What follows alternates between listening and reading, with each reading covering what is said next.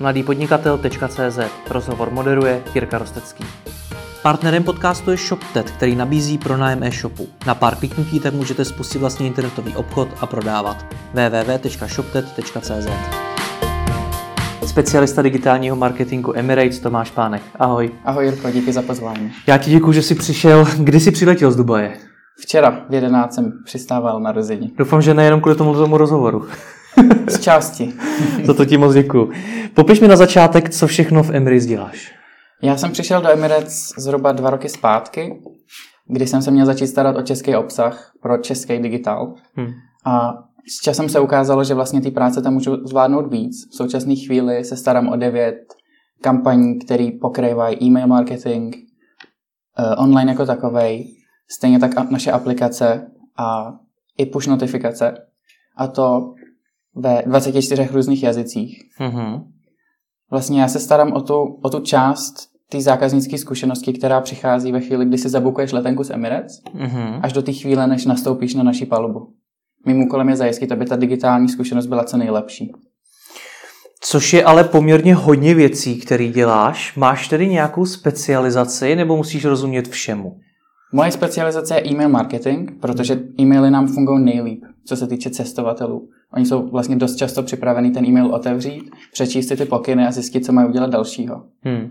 Ale s tím, jak se rozvíjí náš obsah, tak se i rozvíjí platformy, na kterých jsme vlastně hmm. Eh, na kterých vlastně působíme, promiň. Rozumím.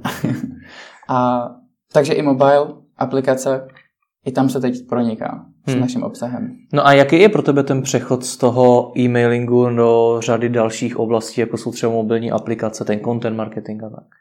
Já bych řekl, že asi v pořádku, nebo postupně se vlastně dostáváme do nějaké situace, kdy jsme v tom dobrý. Hmm. A ta podpora z té strany těch našich partnerů je poměrně dobrá. To znamená, že školení a přednášky máme poměrně často. Hmm. Takže není taková situace, kdy jeden den by se někdo ozval s tím, že OK, dáváme teď push notifikace, hmm. vymyslete jak na to.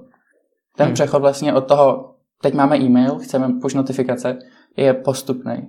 Hmm. Takže se tř- často se stává to, že začínáme na jednom trhu a pak to postupně vlastně rozjištíme na více trzích, více jazyků. Já jsem tu otázku spíš myslel na tebe osobně, jak mm-hmm. tobě se řeší, protože sám si řekl, že jsi, že jsi specializovaný primárně na e-mailing mm-hmm. a najednou musíš řešit všechno od push notifikací po mobilní aplikace a tak dále. Tak jaký je pro tebe ten přechod na takových dalších platform? Určitě hrozně zajímavý. Hmm. Já jsem hrozně rád, když se můžu učit něco nového. A jak jsem říkal, už jsem ve firmě skoro dva roky. Hmm. Takže pro mě je to skvělá příležitost proniknout do něčeho nového. Jak se k tomu dostal, k Emirates? To je hrozně zajímavý příběh. Ve zkratce, já jsem vystudoval na fakultě sociálních věd tady v Praze marketing. Mm-hmm. Odpromoval jsem a krátce na to mi jeden spolužák nebo jeden spolužák do naší facebookové skupiny dal nabídku, na kterou přišel, že v Emirates hledají někoho s češtinou a angličtinou. Hmm. To bylo v srpnu 2015. A já jsem říkal, ty jo, proč to neskusit? No a ono to klaplo. Hmm. Jaký, jaký byly tvoje začátky v Emirates? Těžký, hodně těžký. Z toho důvodu, že vlastně první měsíc bydlíme na, na hotelu, během, který, během té doby si můžeme najít nějaký vlastní ubytování. Hmm. A ty tři týdny, co já jsem strávil vlastně v hotelu, byly neuvěřitelně obtížný, protože ten hotel nebyl úplně nejlepší. Nebylo tam to, co bych potřeboval, jako třeba kuchyň. Hrozně jsem se těšil, až si budu moct uvařit vlastní jídlo. Hmm. Takže pro mě to bylo opravdu jako obtížný s tím, že ta země je úplně jiná. Ty podmínky jsou tam úplně jinačí. Pracovní týden začíná v neděli, takže i to je změna. A bylo to dost obtížný. Hmm. I, z, I z toho pohledu, že jsem byl vlastně úplně sám. A to bylo úplně poprvé, kdy jsem byl úplně sám. Hmm. Tak to bylo dost obtížný v tomhle směru. Ty jsi do té doby byl student a najednou si měl začít řešit marketing pro takhle velkou, v podstatě globální firmu. Jak jsi to zvládal? Já jsem tam šel s tím, že se tam jdu naučit. Hmm. A mám hroznou, hrozný štěstí v tom, že moje kolegyně je ze Singapuru a je hrozně dobrá v tom, co dělá. My jsme vlastně v týmu spolu a já jsem se hrozně dlouhou dobu učil od ní. Hmm. A to mi hodně pomohlo v tom srovnat si to tempo, v jakým se v té firmě jede a zároveň znalosti. Takže na začátku první půl rok bylo opravdu, že jsem díval se jí pod ruce a snažil jsem se naučit od ní. Hmm. S tím, že vlastně už předtím, než jsem ještě do Emirates přicházel, tak už jsem měl zkušenosti tady z Česka. Já jsem už během studia pracoval pro Danone, kde jsem byl skoro dva roky rovněž v digitálním marketingu. A tam jsem se učil od skvělého šéfa, kterým vlastně vděčím za spoustu věcí, které znám a umím. A následně jsem přešel do Vodafonu českého, kde jsem se rovněž půl roku učil od skvělých lidí. Takže jsi měl už spoustu zkušeností. Asi bych neřekl spoustu, ale v tom, co jsem dělal, už jsem věděl zhruba, co to všechno obnáší a jakým hmm. způsobem hmm. pracovat. Mně jde o to, co člověk musí udělat pro to, aby získal práci pro takhle zajímavou firmu. Já myslím, že je to hodně o té prezentaci, když tam přijedeš na interview. Hmm. Mě vlastně v listopadu napsali, že by chtěli, abych přiletěl do Dubaje. A já jsem tam přiletěl, nevěděl jsem, že nás tam bude víc. To nikdo, nikdy mi neřekl. A na letišti jsme zjistili, že jsme vlastně dva z Česka, který tam se o tu pozici uchází. Já a jeden klučina tady z český, z český poměrně velký banky. Asi o čtyři roky starší, potkali jsme se na letišti a druhý den jsme se potkali u interview. A já jsem se tam šel vlastně se s takovou složkou věcí, na kterých, na kterých jsem pracoval pro Danone, hmm. na kterých jsem pracoval pro Vodafone. Dnes jsem si to všechno uhledně připravený, věděl jsem, co chci říct, co jim chci ukázat. A to myslím, že asi mi pomohlo v tom, jim ukázat, že vím, o čem mluvím. Protože hmm. jsem měl přesně ty výsledky, které byly se mnou. A to bych řekl, že mi možná pomohlo v tom. Hmm. Nicméně pro tebe to muselo asi znamenat nějaký vzdání se života v Česku. Já nevím, jak často jsi v Dubaji, jak často tam tak býváš. Já jsem pořád v Dubaji. Pořád v Dubaji. A mhm. jak často teda jsi v Česku? Jednou za tři měsíce zhruba. No což znamenalo, že si musel opustit přátelé, rodinu, úplně všechno. Přesně tak. Proč jsi to udělal? Eh, ta výzva byla fakt hodně zajímavá. Hmm. Mě v té době bylo, když jsem se tam stěhoval 23 a ta pozice byla neuvěřitelně zajímavá. Už jenom samotný obsah pro český digitál, i kdybych zůstal jenom u tohohle, hmm. tak už to samotný bylo neuvěřitelný. Hmm. A já jsem to chtěl vyzkoušet. A měl jsem hrozný štěstí a ten luxus, že jsem se mohl vždycky vrátit sem. Že vlastně, i kdyby se mi tam nelíbilo už po prvním měsíci a věděl jsem, že to není něco, co bych chtěl zkoušet dál, tak jsem se mohl velmi snadno vrátit sem a zase velmi rychle se dostat do toho života v Praze. Hmm. A to naštěstí tenhle luxus mám stále, takže Přátelé, já se snažím výdat různě po světě, že se potkáváme na různých místech, anebo tady v Praze, protože já tu i stále studuju. Na dálku. Přesně tak. No nicméně, jak to vnímala tvoje rodina? Takže najednou eh, zmizíš do Dubaje. Úplně ne pozitivně, protože především moje babička je z toho, z toho názoru, že Blízký východ není úplně bezpečný. Hmm. Což mi přijde, že je to poměrně klamný zdání tady v Evropě. Naopak, myslím si, že Spojené arabské emiráty jsou velmi bezpeční, co se týče incidentů. Tam se nekrade, protože tak jako máme tu představu, že vlastně ta země se ohlíží na to náboženství a islám je tam poměrně zakořeněný. To ano, to určitě je. A díky tomu krádeže, zločin, jsou tam velmi, tre, velmi vážný trestní činy, opravdu jedny z těch nejvážnějších a nikdo by si to nedovolil. Hmm. Takže v Dubaji, když si necháš peněženku, počítač na stole a vrátíš se tam za dvě hodiny, tak to tam prostě bude ležet netknutý. Hmm. Což mi dává hrozný pocit bezpečí a zároveň mě to trošku ochuzuje o ten pocit sebezáchovy, když cestuju někam jinam. Hmm. Že mám pocit, že takhle to funguje všude. A tak to úplně není. Ale zpátky k té rodině. Moje mamka to trochu obrečela, ale spíš jako v pozitivním smyslu že věděla, že se můžu naučit spoustu věcí a hrozně mě podporovala v tomto alespoň vyzkoušet. Že chápe, že ta zkušenost může dát spoustu, ať už do budoucna, nebo i v současné chvíli. Ale jak jsem říkal, prarodiče, protože to byl oříšek. Hmm. Mít někoho, mít svoje vnouče 4,5 tisíce kilometrů daleko v zemi, která je muslimská, pro babičku byl jako velmi těžký oříšek, to, hmm. to určitě. Já pokud dobře počítám, jak je ti 25? 24. 24, jsou stejně starý. Uh, není to už tak, že jsi odešel navždycky? Že už vždycky budeš v zahraničí? Uh, takhle, správná otázka. Neodešel jsem navždycky do Dubaje, to určitě ne. Dubaj není pro mě místo, kde bych chtěl jako strávit zbytek života. Zahraničí navždycky je dost možný. Ačkoliv Prahu miluju, tak zahraničí je velmi lákavý hmm. zůstat v zahraničí je velmi lákavý. No, mě jde právě o to, protože jsi si nastavil už asi nějaký standard práci, prací v Dubaji pro Emirates. A teď jestli tě české firmy, jestli jsou pro tebe vůbec atraktivní? Určitě jsou. České firmy pro mě jsou velmi atraktivní, několik z nich tady je pro mě velmi atraktivních a kdybych se vracel, určitě bych usiloval o to dostat se k ním, do jejich týmů.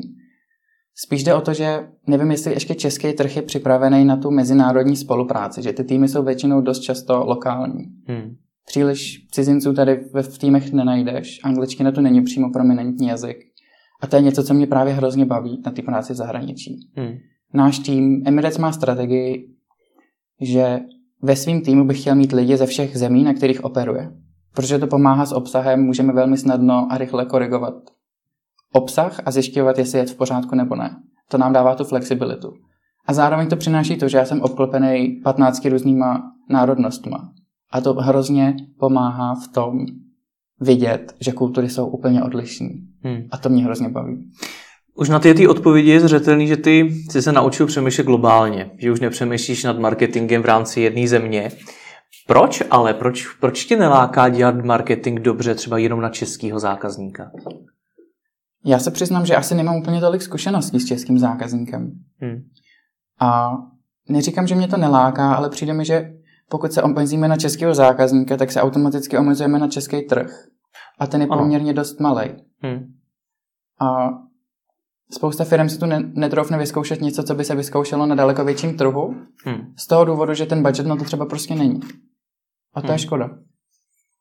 Ačkoliv je tu spousta společností, které marketing mají velmi dobře zvládnutý, pouze na českého zákazníka a dělají strašně dobrý obsah. Hmm. A za to jim patří jako obrovský dík, protože ten trh není úplně obrovský. Hmm. Český trh je pro tebe ve 24 malý. Jaký máš ambice teda? Um, já bych asi rád zůstával v Evropě. Po případě mě hodně, hodně láká azijský Hongkong. Hmm. To je město, který jsem si opravdu jako zamiloval, co se týče životního stylu. A přijde mi hodně atraktivní. Určitě bych se rád podíval i do nějak, na nějakou dobu do Ameriky. Hmm.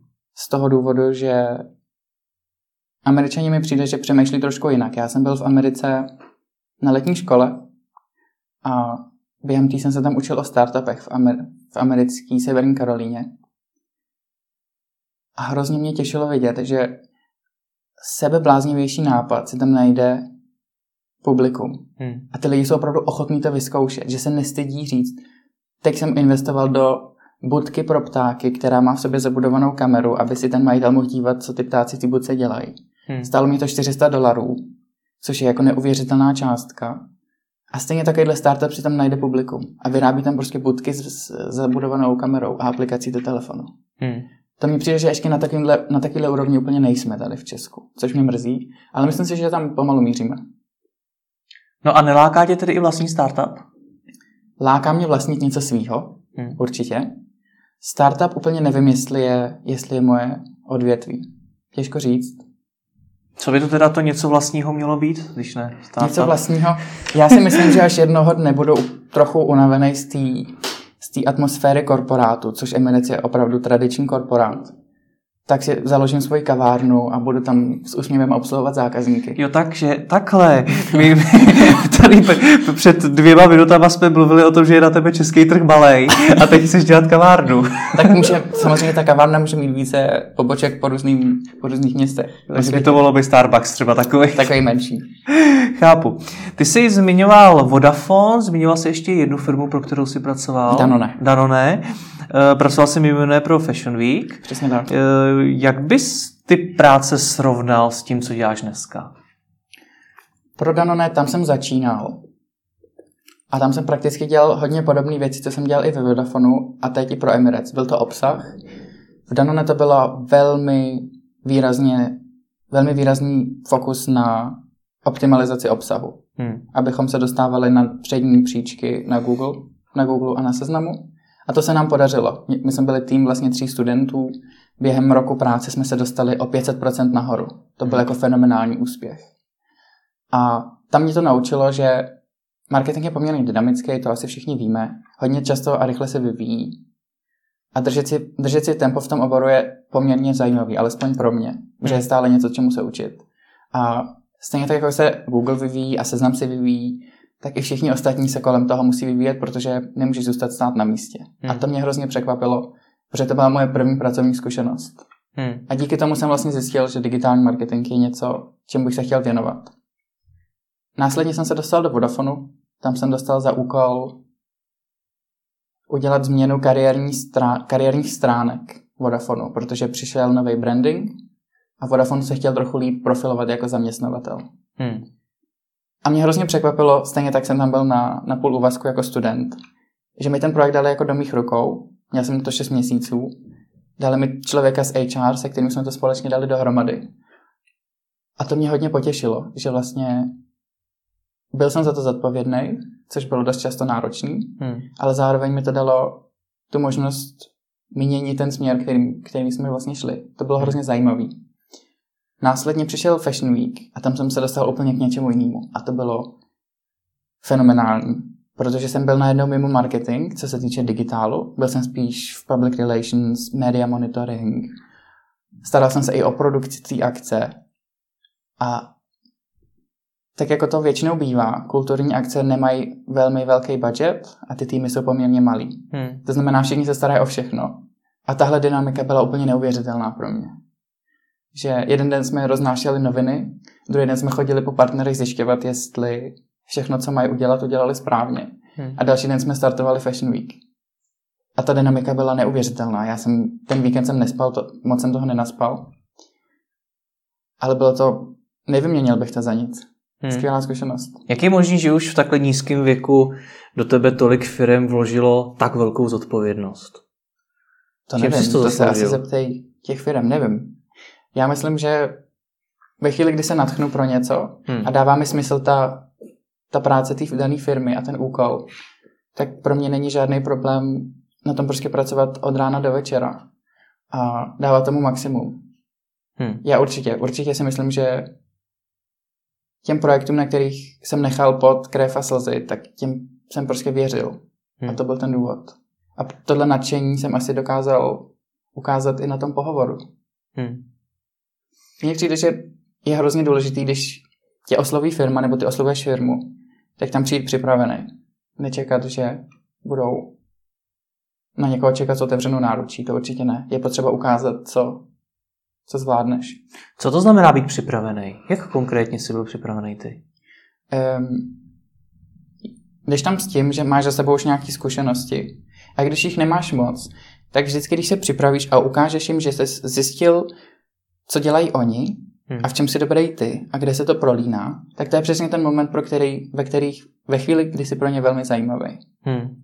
Že víš, co oni dělají, víš, co jim můžeš přinést a když se to překrývá do značné části, tak ten člověk je velmi zajímavý pro toho zaměstnavatele. Hmm. Protože si vlastně už udělal ten domácí úkol. Už, už ve chvíli, kdy nemusel. Hmm. A tam si myslím, že to vlastně dává tu linii, kdy spousta lidí tam přijde jako, že OK, tak to vyzkouším. A několik málo lidí tam přijde s tím, vím, co tady chci ukázat, vím, co vy děláte, tohle je, co vám, s čím vám můžu pomoct. Hmm. A ta firma si pak už velmi snadno vybere. Pojďme k tomu marketingu Emirates samotnému. Mm-hmm. Já nejsem odborník na aerolinky. Mm-hmm. Nicméně to, jak jsem já chápal Emirates, tak eh, bylo jako určitou luxusní značku, mm-hmm. která nejspíš bude mít nějakou svoji komunitu zákazníků. Mm-hmm. A nedává mi vlastně smysl, proč musí takováhle značka, která je globálně známá, investovat do marketingu v Česku. Proč? Ten důvod je jednoduchý. Každý den tady přistane letadlo, do kterého se vejde 600 lidí. 600 hmm. lidí z Dubaje a 600 lidí do Dubaje. Každý den. Což je velmi velký číslo. Je to velký číslo 600 lidí denně? Já myslím, že jo. Já nevím, kolik, kolik lidí z Česka lítá do Dubaje, takže... Eh, ta linka je poměrně dost plná, ale musíš hmm. si vzít ještě v potaz to, že ty letenky nejsou nejlevnější. Právě. A stejně tak jako lítá Emirates, tak každý den odsaď lítá Fly Dubai hmm. a stejně tak lítá Smartwings. Hmm. To znamená, konkurence na tom trhu určitě je.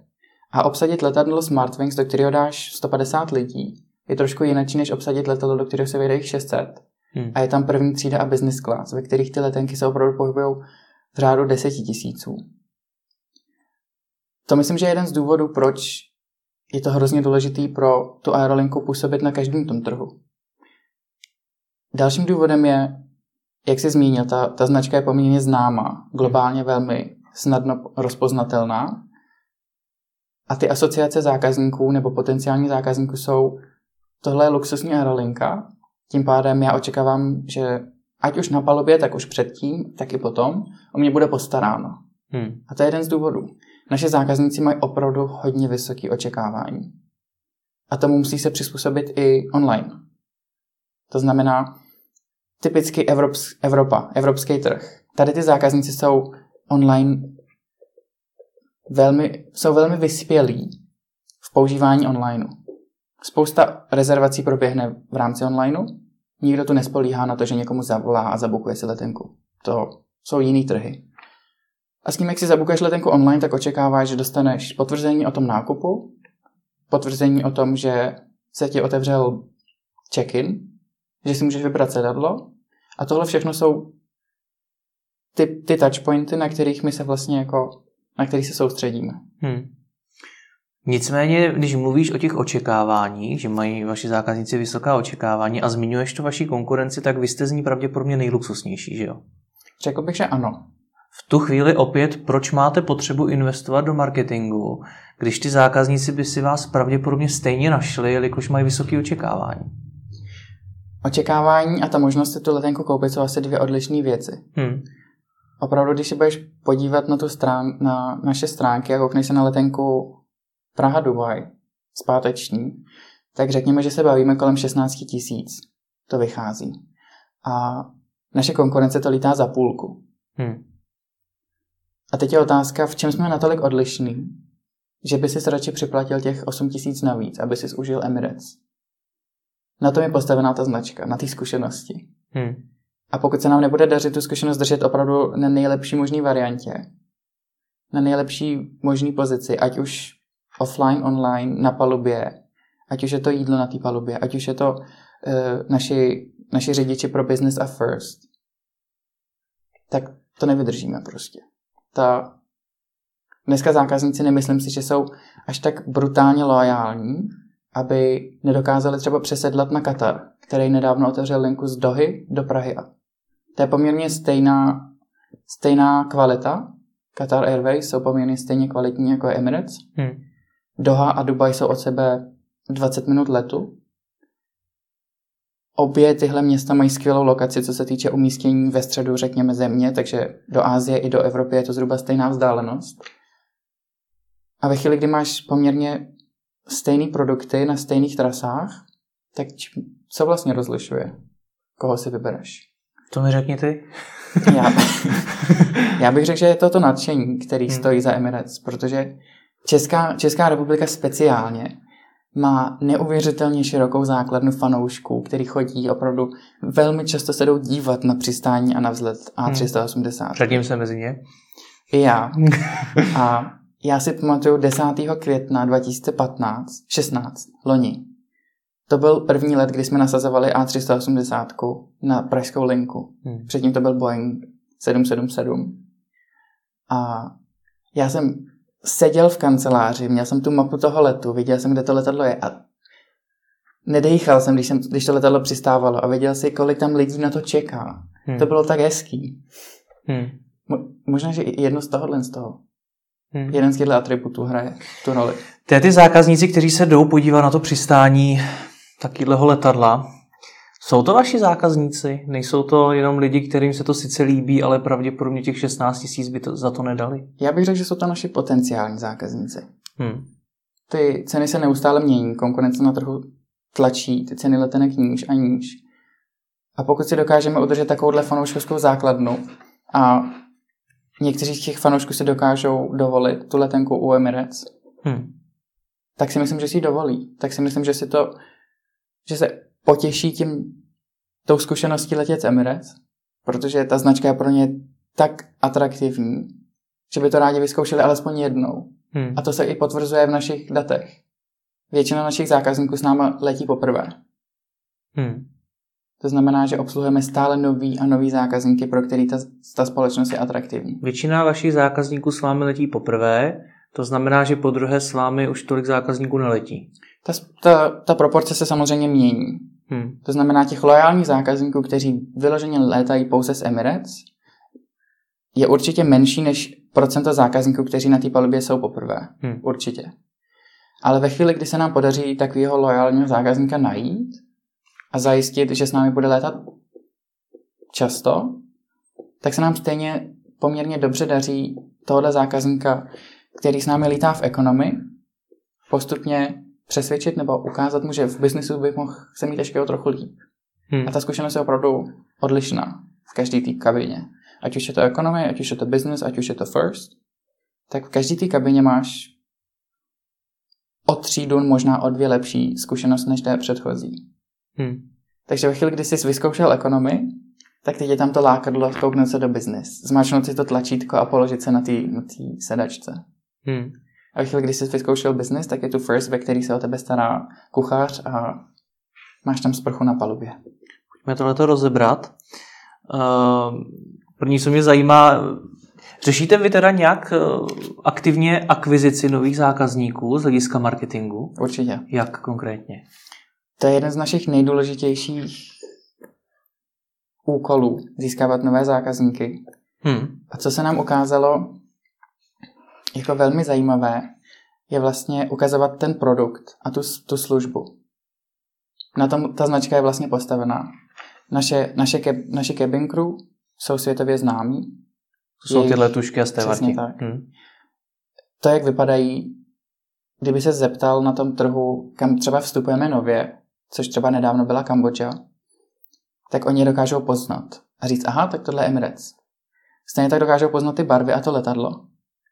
A naši noví zákazníci, my se jim snažíme ukazovat, co vlastně to znamená létat z Emirates. Že přijdeš na tu palubu a ačkoliv třeba o tobě nemáme tolik informací, tak během toho bookingu už si nějaký vyplnil. Hmm. A na našich palubách se snažíme, aby vždycky byl někdo, kdo mluví řečí té země, kam se letí. To znamená, na Pražské lince vždycky někdo z Prahy. A zároveň je tam dalších 15 různých národností, abychom pokryli co možná nejvíc možností. Protože asi si dovedeš představit, já kdybych měl posadit moje prarodiče do letadla, tak pro ně to bude poměrně stresová záležitost, protože nemluví anglicky, ale letat letadlem pro ně není běžná záležitost. Ve chvíli, kdy tam s nimi je někdo, kdo jim rozumí a mluví stejným jazykem, tak to je poměrně unikátní služba nebo produkt, služba, která pomáhá spoustě cestovatelů tady to trošku zredukovat. Hmm. A díky tomu ty si užiješ ten let, je o tebe dobře postaráno, není tam žádná jazyková bariéra. I tohle je atraktivní pro naše zákazníky. Ale jak vy jim to sdělíte, těm potenciálním zákazníkům, jak vy tohle všechno sdělíte? Já bych řekl, že to je tradiční marketing. To je hmm. něco, čemu já se třeba nevěnuju tolik. Na každém tom trhu jsme poměrně dost často a dost významně v médiích, v tradičních médiích. V každé té zemi se rotuje ta kampaň, přichází se s něčím novým, mění se produkt, mění se servis a každá tahle věc přichází s kampaní, která tohle má těm zákazníkům nebo potenciálním zákazníkům ukázat. Hmm. A stejně tak asi dost často spoléháme na to, že ten, kdo s náma letěl, se o ten zážitek podělí. A podělí se o ten zážitek se svými dalšími známými. A my se tedy snažíme, aby ta zkušenost byla co nejlepší. Což ale znamená, že značnou část toho marketingu vy vlastně nemáte pod kontrolou. To, jestli si toho všimnou nebo nevšimnou média, to, jestli se o to někdo podělí nebo ne, to nemáte tak moc pod kontrolou. My máme pod kontrolou tu zkušenost, kterou dáváme našim zákazníkům. A tady je nejlepší možná, a tam opravdu se snažíme investovat peníze, hmm. tak věříme, že, ty, že lidé si to už pak sdělí. Samozřejmě nemáme to pod kontrolou, máš pravdu.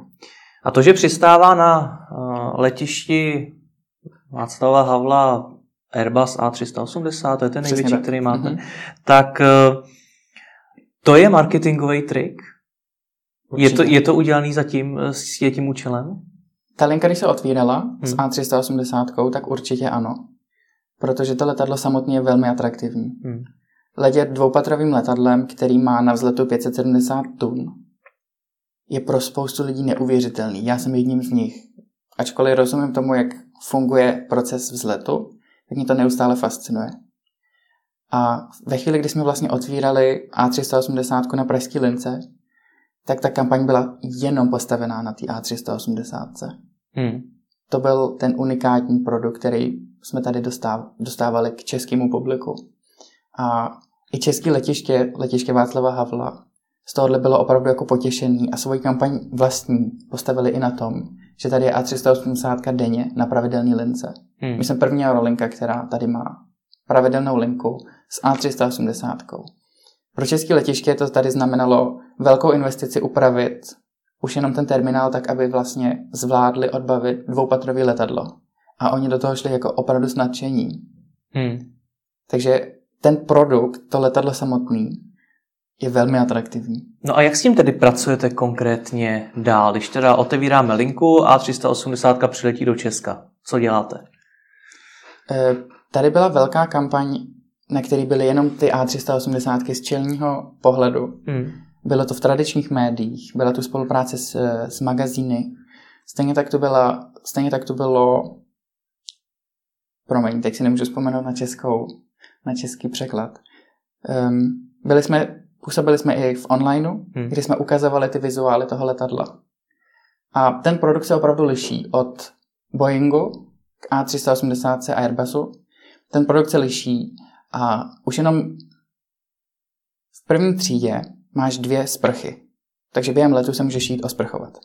Já osobně si myslím, že ačkoliv Česká republika nebude mít tolik zákazníků, kteří jsou ochotní a schopní si dovolit první třídu, hmm. takže tady ten produkt pro ně je prakticky irrelevantní, tak i tak je poměrně dost zajímavý v tom smyslu, že OK, tady je letadlo, do kterého se můžeš sednout a můžeš tam jít osprchovat. Hmm. A pak tam mají bar, kde si můžeš sednout a dát si tam drink.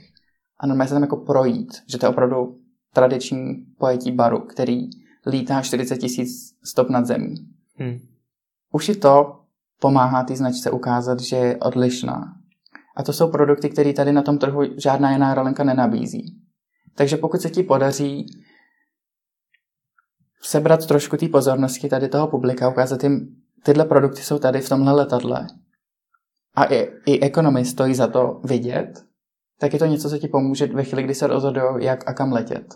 Hmm. A ve chvíli, kdy český turisti se ukážou, se ukáže, že chtějí letět někam dál, třeba do, do Tajska, tak Dubaj nabízí poměrně snadný přesun právě v Dubaji, teda Emirates nabízí snadný přesun právě v Dubaji.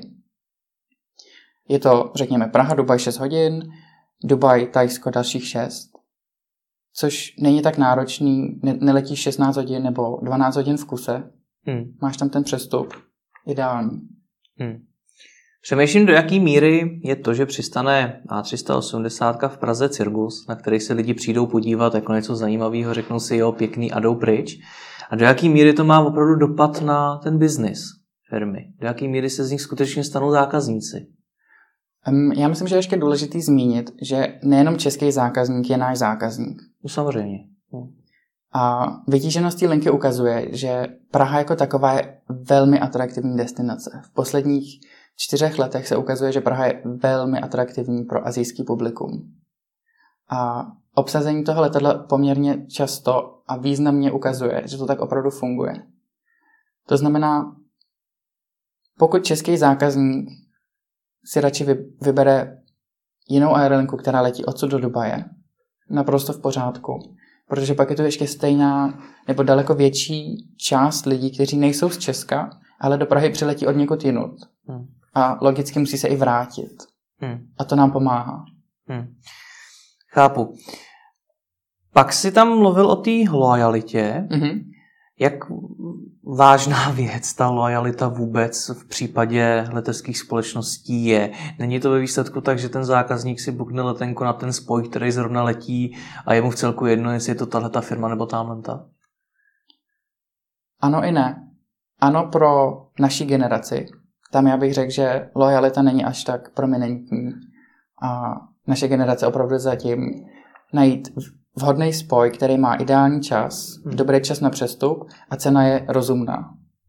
Ale pak je tu spousta lidí, kteří patří mezi, řekněme, 35+, plus, pro který je opravdu důležitý vědět, že tu aerolinka, na kterou se můžou spolehnout, na palubě je Wi-Fi, během který kterou mohou využít k tomu, že pracují. Hmm.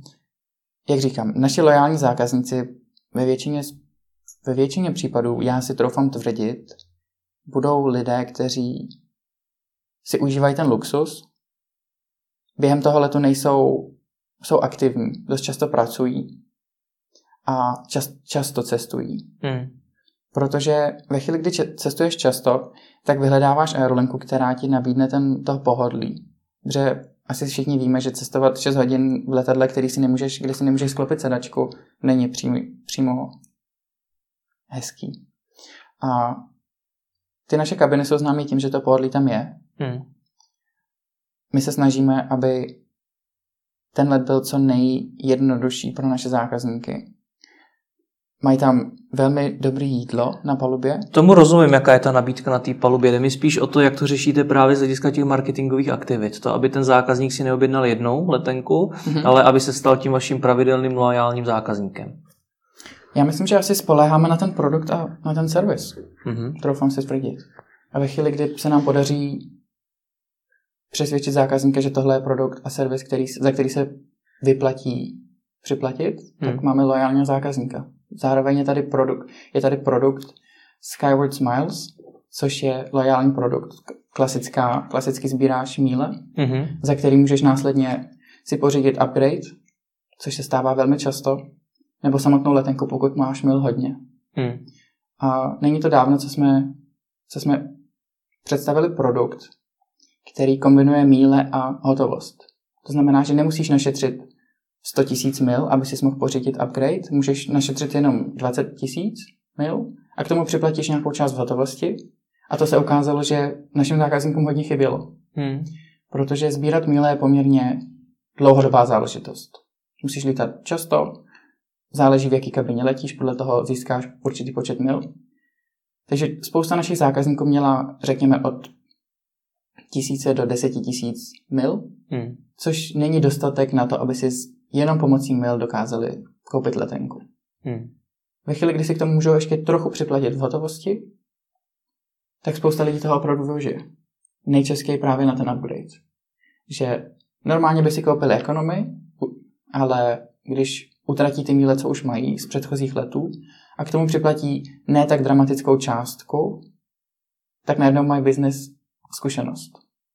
A na těch dlouhých letech, na kterých se vlastně Emirates specializuje, je to velký rozdíl, jestli letíš 12 hodin z Dubaje do Austrálie v ekonomii nebo v business. Jak se snažíte ty, ty zákazníky posouvat mezi těmi třídami, právě ten upgrade? To je, to je jediný způsob, jak to děláte, nebo jak chcete docílit toho, aby si koupil tu vyšší třídu? Uh, jak jsem zmiňoval moje kolegyně ze Singapuru, tak to je její, její část, na kterou se specializuje ona. Hmm. Vlastně Jedna z těch, jedna z těch aktivit je e-mail nebo notifikace, která ti přijde pár hodin před odletem. Hmm. Kdy víme, že vlastně v business class máme, řekněme, 25 míst, které nejsou naplněny. Náš e-commerce tým nám řekne, OK, cenu můžeme srazit o tolik a to je, to je produkt, který teď můžete dát zákazníkům.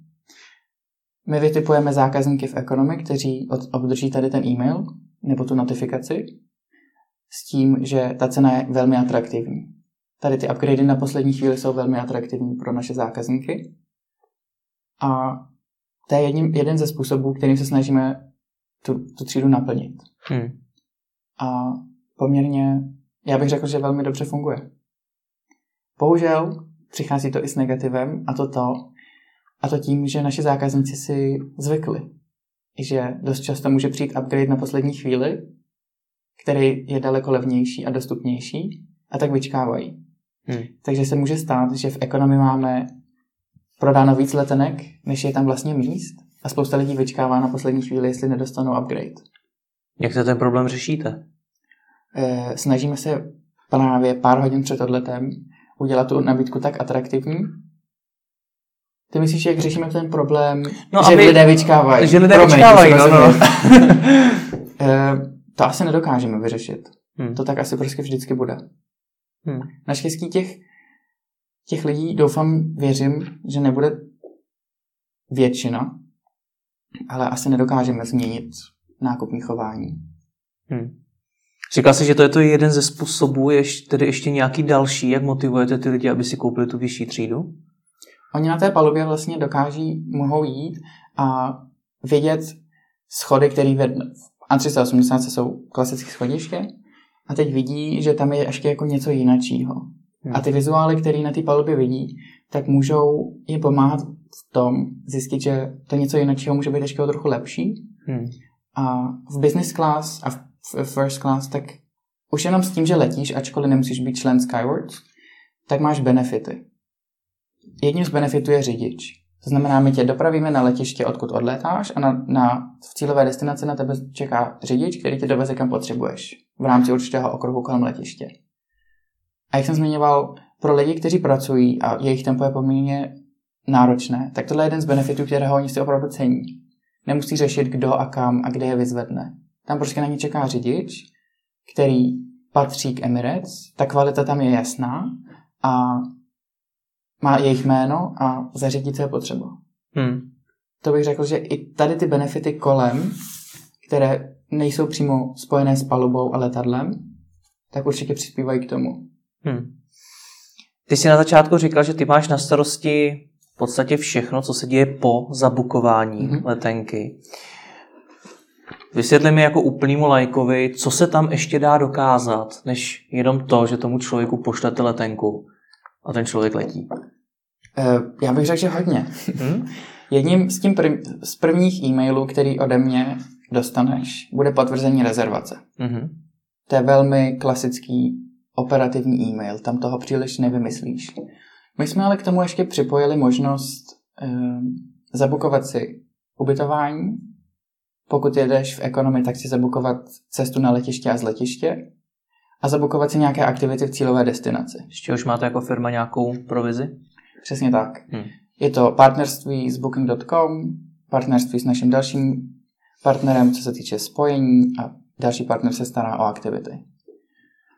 Já bych řekl, že ačkoliv většina lidí v tomhle okamžiku o tom ještě příliš neuvažuje, ve chvíli, kdy bukují, že už by bukovali, záleží, jak, jak brzo před odletem bukují. Hmm. Někteří, pro některé lidi už je to poměrně snadné, že při, dostanou ten e-mail s letenkou, OK, tak já cestuju, tak teď si rovnou zabukuju i ubytování a ještě bych se tam rád zašel podívat do, na, nějaký, na, nějaké, na nějakou výstavu. Hmm. To je jedna z částí. Následně 48 hodin před odletem ti pošleme další e-mail nebo notifikaci, že si můžeš jít a vybrat si sedadlo. Takže s pomocí toho e-mailu ty jdeš, podíváš se na to, kde se chceš posadit a na té, na té webové, na webu vlastně uvidíš notifikaci, že pro tvůj daný let je k dispozici upgrade. A už tehdy ta cena toho produktu, toho upgradeu, hmm. může být odlišná od toho, co to bylo na začátku. Záleží, jak rychle se třeba business class plní. Několik zákazníků, pokud si to vybere, tak my bavíme se opravdu o velmi velkém objemu e-mailů. Tady ten e-mail 48 hodin před odletem měsíčně obdrží kolem, nechci, nechci kecat, 600 tisíc lidí. To znamená, i když malé procento lidí opravdu toho využije a ten upgrade si dopřejí, tak už to dělá velký rozdíl. Hmm. Následně, co uděláš online check-in, tak od nás održíš letenku. Mobilní nebo si můžeš vytisknout. Oba tyhle e-maily obsahují rovněž booking.com, aktivity kolem, cesta na letiště. Mimo to, tohle to byla ta velmi funkční část, je to ještě zkušenostní část. To je e-mail, který obdržíš 9 dní před odletem, který mluví vyloženě o tom produktu a o té službě na té palubě. Tam opravdu je velmi vizuální. Snažíme se, aby obsah toho e-mailu byl na míru toho člověka, protože ve chvíli, kdy si bukuješ letenku, tak ty aerolince dáváš hodně informací. Prakticky skoro všechny. A díky tomu víme spoustu informací o tom, kam letíš, v jakém letadle poletíš, kdo letí, kolik lidí letí a díky tomu můžeme upravit ten obsah. A to je jeden z e-mailů, na který já jsem asi nejvíc pyšnej, tenhle produktový, protože v současné chvíli tenhle ten e-mail od nás obdržíš, tak má 1400 různých variant obsahu. Hmm. A my na základě těch informací ten obsah ti uděláme opravdu na míru. Takže letím já a já nevím, ještě někdo, mm-hmm. letíme dva, mm-hmm. tak co v tom e-mailu teda bude jinak? Um, pokud letíte společně a letíte na stejný letu, ano. tak toho nebude příliš. Hmm. Tohle, ten e-mail se liší profilem zákazníků. To znamená, my víme, že letíš ty s někým dalším. To znamená věková skupina 20 až 30, řekněme. Víme, v jaký, v jaký kabině poletíš. Takže víme, že poletíš třeba v business. To znamená, všechny vizuály se ukazují jenom v businessu. Mm-hmm. Víme, že v té rezervaci není žádný dítě, to znamená, ne, nedáváme tam žádný obsah pro děti. Zároveň víme, že poletíš z Prahy do Dubaje, což je první část letu, kterou obsluhuje A380.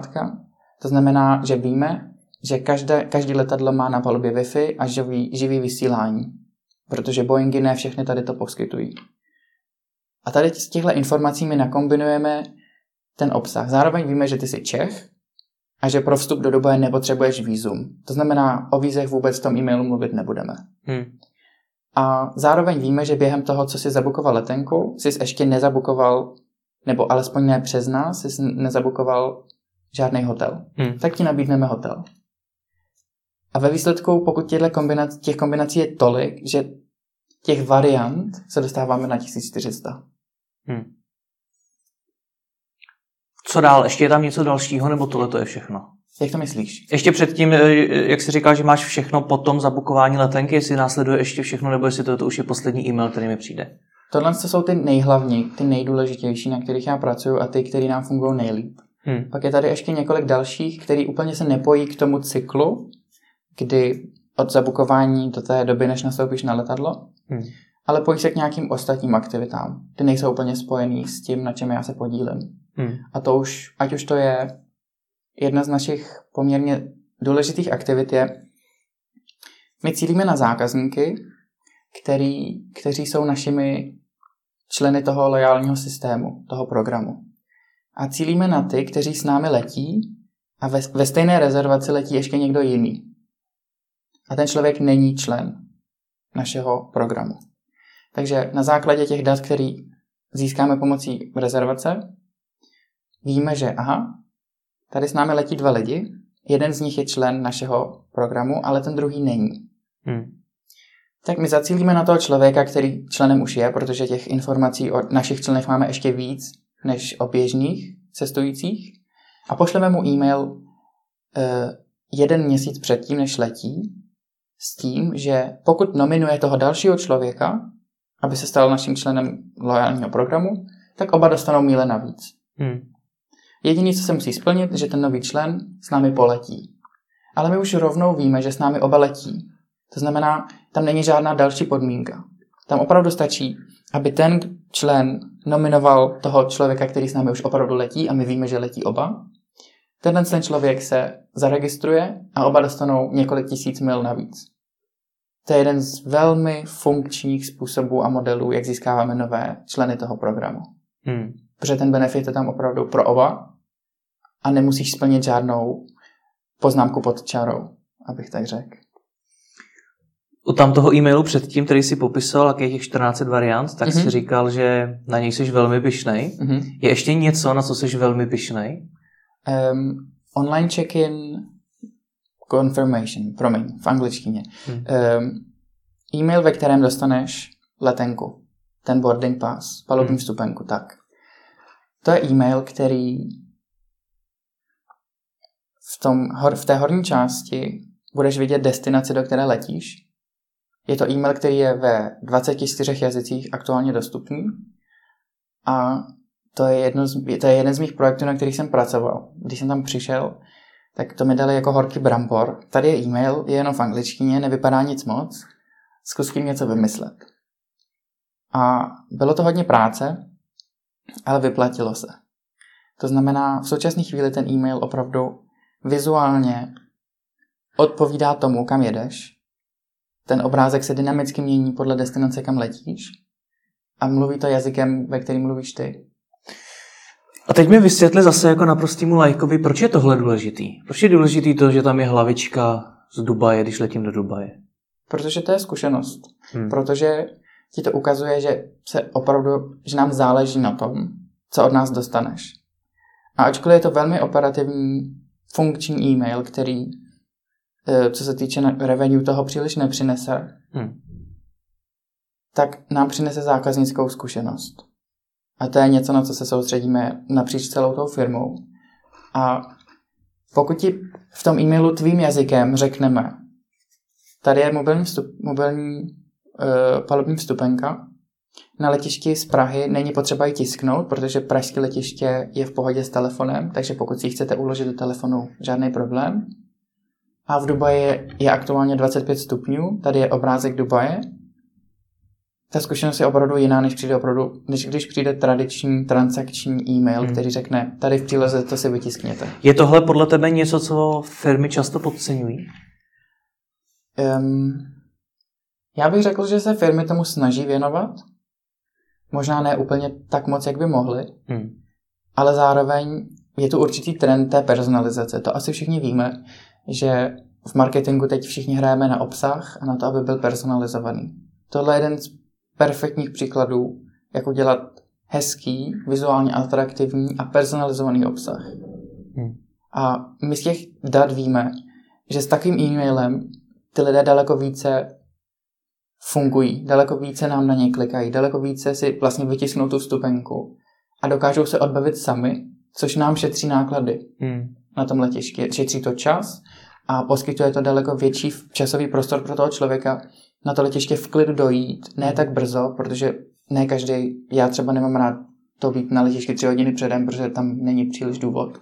Hmm. Pokud se odbavíš sám, vybereš si sedadlo, vytiskneš si tu letenku, tak jenom přijdeš na letiště se svým kufrem, který tam oni odlepí a tím to končí. Nemusíš tam čekat ve frontě, což té zkušenosti pomáhá. Takže ta vaše filozofie nad jedním blbým e-mailem je taková, že vy v něm nejenom, že chcete vydělat peníze navíc, což je třeba ten booking.com a mhm. podobně, mm-hmm. zároveň ale ušetřit tím, že vám to někde třeba ušetří čas. Přesně tak a zároveň budovat ten zážitek, ten vztah s tím člověkem. Určitě. Ta filozofie zatím je mluvit jazykem toho člověka, ke kterému mluvíme.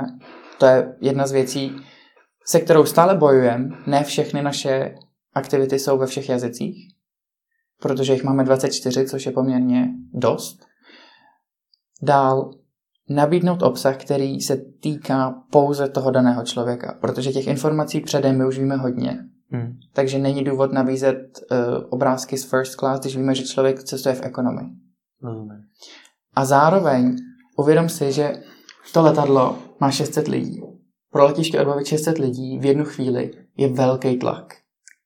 Takže spousta letišť opravdu ocení, když zvládneme část lidí odbavit online a oni tam jenom opravdu přijdou s tím kufrem a na poslední chvíli ho tam nechají olepit a pošlou. Hmm. Pokud tohle zvládneme, tak se ušetří i ta, ta část té fronty, která tam čeká na to odbavení na té přepážce. A všichni víme, že to není jako tam příliš většina, atraktivní. Většina lidí zkazí tu náladu. Přesně tak. Hmm. A to, tomu se snažíme zabránit. Hmm. Evropský trh je v tomhle skvělý, že spousta lidí, jak jsem zmiňoval, tím onlinem žije a tohle všechno zvládá. Hmm. A my pokud nabídeme uh, číslo jedna online zkuš- zkušenost, tak je pravděpodobný, že pokud s námi někdo poletí znovu, tak to znova vyzkouší v tom onlineu, hmm. odbavit se sám od A až do Z. To je naše, naše krédo. No a ještě mi vysvětli na závěr jedno téma, který jsem si nechal, a to je to, co jsem viděl v Praze v podzemí, a to je souprava metra, mm-hmm. kterou jste měli celou obrandovanou. Mm-hmm. Proč? E, proč ne? To můžete mít obrandovaný, co budete chtít v Praze i muzeum. to, to, to by byl asi trochu velký projekt. Um, metro jako takový mně přijde, hrajeme si tu trošku s obsahem a s významem. Obrandovali jsme červenou linku, hmm. což je C. To znamená Emirates, červená barva, máme červený metro. E, zároveň je to způsob přesunu lidí od, z jednoho místa na druhé místo, něco, čemu se rovněž věnujeme. A to metro krásně dává možnost najít ten čas, kdy se ty lidi třeba soustředí, ať už vědomě nebo nevědomě, ukázat jim naše destinace a ukázat jim tu zkušenost, která na cestě k té destinaci vede, což je na palubě Emirates. Hmm. Takže ať už vědomě nebo nevědomě nějakým způsobem komunikujeme nejenom naši síť destinací, která je poměrně rozsáhlá, ale i ten produkt. A ještě je to ve formě metra, který se pohybuje, a ještě je to na červené lince. Mně to přijde jako hrozně hezký. Na poslech určitě. Jak, je to, jak hezký je to z hlediska té investice a výsledků? To nedokážu říct. Já jsem na tomhle nepracoval přímo. Hmm. To znamená, nedokážu, nevím, kolik byla investice. Vím jenom, že je tu na nějakou dobu, C souprava v barvách Emirates, doplnila dvě soupravy tramvají, které už po Praze jezdí v barvách Emirates a tím úkolem je ukázat naše produkty a naši síť. Hmm. Kdyby si mohl dneska v Emirates něco změnit v mhm. rámci marketingu, nějaká tvoje představa o tom, že byste něco mohli dělat líp, přijít s něčím novým, cokoliv, mm-hmm. co by to bylo? Já bych se asi soustředil na zlepšení procesů, které vedou k tomu od chvíle, kdy něco vymyslíme, do chvíle, kdy něco uvedeme na trh. Mm. Jak jsem zmiňoval, Emirates je korporace, velmi tradiční a spousta věcí strašně dlouho trvá. Už jenom běžný proces překladů, kdy vymyslíme anglickou verzi, která musí se přeložit do 20 dalších, 23 dalších jazyků, než to někdo zkontroluje a podepíše, že ten obsah opravdu je kvalitní, jenom tohle trvá dva měsíce. Hmm. To znamená, já bych se hrozně rád pokusil zkrátit tu reakční dobu. Protože Emirates není příliš reaktivní. Ta značka jako taková. Je tady pár příkladů, kdy jsme byli poměrně hodně reaktivní, kdy například přišel zákaz elektroniky na palubách z Dubaje do Ameriky. Hmm. My jsme na to reagovali videem s Jennifer Aniston. A to jsou jedny z příkladů, ale to je taková ta jako špička toho ledovce, kdy se nám opravdu podaří být ve správné chvíli na správném místě. Hmm. Ale pak je tu ta celá řada těch procesů zatím, který, které náš zákazník nevidí, ale často to může ovlivnit jeho zkušenost protože například budeme uvádět nový jazyk, švédštinu. Řeklo by se uvést nový jazyk, to by nemuselo být až tak obtížný. No a pak se ukáže, na kolika různých místech náš obsah je a kde všude vlastně musíme přijít s překladem. Hmm. A to je něco, na čem bych hrozně rád viděl zlepšení. Osobně, já osobně. A je to tvoje ambice tohleto změnit? Jak třeba růst v rámci Emirates i ty? Moje ambice v rámci Emirates, já si tak jako vždycky, když se nudím, tak si vymyslím svůj vlastní projekt a snažím se proto najít podporu mýho týmu a našeho vedení. Takže jedním z, produkt, jedním, projekt, jedním z projektů je trošku zeštíhli ten proces, s jakým reagujeme pomocí e-mail marketingu na určité změny na trhu Samozřejmě to má podporu, protože pokud chceš zkrátit nějaký proces, tak všichni jásají. Mm. Ale pak přijde ta část, kde je potřeba opravdu něco změnit. Mm. A to je ta část, kde se jako zasekneme často. Tak já se dívám tady na tu část a trošku do toho jako šťouchám a říkám, hele, tady bychom se měli trošku snažit být víc flexibilní. Nepotřebujeme, aby tohle někdo podepsal na šesti dalších místech. Stačí jeden souhlas. Často narážím, ale je to něco, co mi určitě jako, že dává smysl. Tak ať se ti daří a děkuji ti mu za rozhovor. Já děkuji moc. Hezký den.